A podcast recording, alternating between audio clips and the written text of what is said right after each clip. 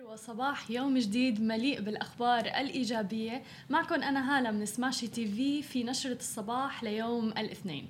خلونا نبدأ بأول خبر معنا لليوم عن الرئيس الأمريكي دونالد ترامب اللي أعلن الموعد المنتظر للحصول على لقاح فيروس كورونا، حيث قال الرئيس الأمريكي دونالد ترامب أنه بيعتقد أنه رح يكون لدى الولايات المتحدة الأمريكية مصل ضد فيروس كورونا بحلول نهاية العام الحالي. وأوضح ترامب أنه نحن واثقون جدا من أننا سنحصل على اللقاح في نهاية العام بحلول نهاية عام 2020. وأشار أيضا إلى أنه رح يدفع باتجاه إعادة فتح المدارس والجامعات أيضا في بلاده في سبتمبر المقبل، كما دافع أيضا ومجددا عن قراراته منذ بداية الوباء، وقال أعتقد أننا أنقذنا الملايين من الأرواح. وعندما سئل عن ردة فعله أيضا في حال تم اكتشاف لقاح من قبل دولة أخرى غير أمريكا، قال أنه لا يبالي أبدا، يريد فقط الحصول على لقاح ناجح. إذا كانت دولة أخرى هي اللي رح تطلق هذا اللقاح وهي اللي رح تجد هذا اللقاح فسيرفع قبعته لها.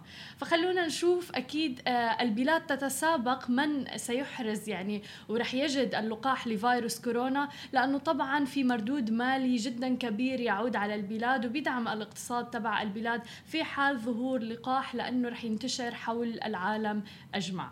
أما عن خبرنا الثاني فبدنا نحكي عن الاقتصاد السعودي للمملكة العربية السعودية، فهناك إجراءات تحفيزية لمواجهة فيروس كورونا وأسعار النفط، حيث تأثر الاقتصاد السعودي بتداعيات وباء كوفيد-19 مثل باقي اقتصادات العالم، تزامنا مع انخفاض أسعار النفط الهائل طبعا، حتى أنه الناتج المحلي الإجمالي للبلاد تأثر بالانخفاض، فقد يصل عجز الميزانية إلى 9%. طبعا هذه النسبة من المحلي الإجمالي نهاية هذا العام.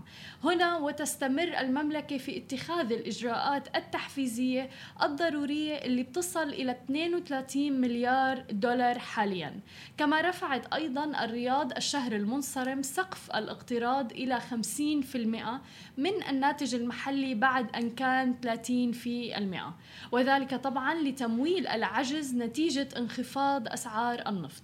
ويذكر أيضا أن الاقتصاد السعودي بيتجه نحو الخصخصة وتحرير الاقتصاد، مع إقرار أيضا تعديلات عميقة ضمن السياسات الاقتصادية والمالية في البلاد التي أظهرت وظهرت بوادرها منذ أسابيع قليلة.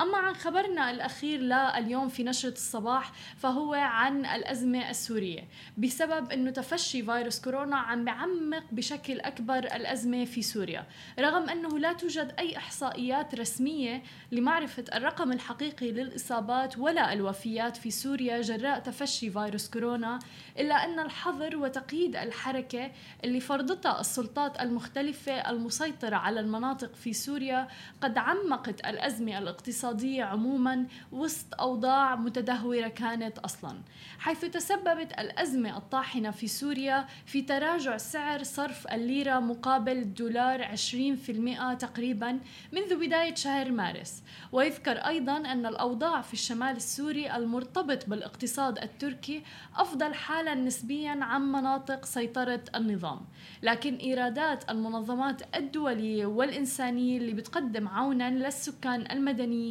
من المتوقع أن تشهد تراجعا بسبب أزمات الدول المانحة. هاي كانت كل نشرتنا للصباح اليوم، بتمنى أنكم تتابعونا على كل مواقع التواصل الاجتماعي الخاصة بسماشي TV، تسمعوا البودكاست تبعنا وتنزلوا الابليكيشن، وين ما كنتوا كونوا سالمين. وأكيد ما بنأكد غير على موضوع البقاء في المنزل وين ما كنتوا حول العالم، والالتزام بكل التدابير الاحترازية والوقائية، وغسيل اليدين بالطريقة الصحيحة لمدة 20 ثانية بعد كل استخدام. بنهاركم سعيد.